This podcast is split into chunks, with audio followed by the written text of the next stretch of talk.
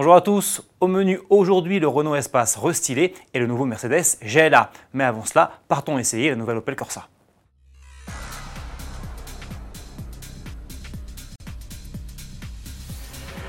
La nouvelle Opel Corsa est arrivée en concession. Il s'agit de la sixième génération de la citadine allemande, la première depuis qu'Opel a été rachetée par PSA en 2017. Notre journaliste essayeur Cyril Biotto a pu la tester tout récemment sur les routes de Croatie. Il nous livre ses premières impressions sur cette cousine technique de la nouvelle Peugeot 208 au volant de cette Corsa sixième génération. Commençons par le moteur. Ça, c'est déjà connu, c'est le 3 cylindres 1 litre 2 euh, PureTech chez Peugeot. Ici, il s'appelle un litre de turbo, 100 chevaux ici. Et il est suffisant dans cette petite auto euh, donnée à moins de 1200 kg. Opel annonce un 0 à 100 en 10 secondes. Euh, donc c'est largement suffisant. Au niveau des reprises, le moteur étant souple, ça va bien. On retrouve quand même la petite sonorité 3 cylindres un peu trop présente dans les phases d'accélération, comme dans une 208. Pour la partie châssis, alors il y a deux façons de considérer cette Corsa sixième génération. Soit par rapport à l'ancienne Corsa, alors là c'est complètement différent. On a une caisse qui est à la fois plus légère, plus rigide, donc on est dans quelque chose de beaucoup plus efficace, beaucoup plus euh, moderne. On change de dimension.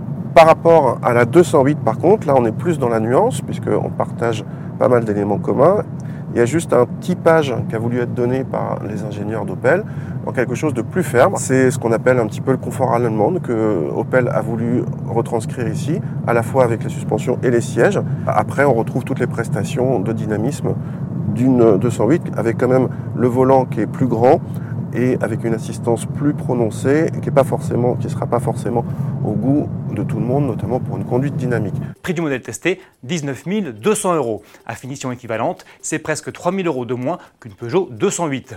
Retrouvez cet essai en intégralité sur le site autoplus.fr. Lancé en 2015, le Renault Espace 5 est arrivé à mi-carrière et l'heure est donc venue pour lui de passer par la case restylage. Mais vous le constatez, les évolutions esthétiques ne sont pas légion. Seules quelques petites retouches ont été apportées, principalement au niveau des boucliers. Renault annonce aussi de nouvelles jantes et une inédite teinte rouge millésime. À bord, les changements sont à peine plus notables avec simplement une console centrale redessinée. En fait, les nouveautés sont plutôt ici d'ordre technologique. L'Espace 5 est par exemple le premier modèle Renault à embarquer des feux de route adaptatifs LED Matrix Vision. En plus d'offrir une nouvelle signature lumineuse à l'engin, ces derniers permettent un gain d'éclairage de 50% et une visibilité portée à 220 mètres contre 175 mètres auparavant. Le modèle profite aussi d'un nouveau système multimédia avec écran de 9,3 pouces et en version haut de gamme d'un combiné d'instrumentation numérique de 10,2 pouces baptisé Driver Display. Côté sécurité, des aides à la conduite de dernière génération sont annoncées, dont une conduite autonome de niveau 2 et un système de stationnement automatique. Le châssis Fort Control à 4 roues directrices est lui toujours de la partie, tout comme la motorisation essence TCE 225 et les diesels Blue DCI de 160 et 200 chevaux. Disponible en version 5 et 7 places, le Renault Espace restylé sera lancé dans les prochaines semaines.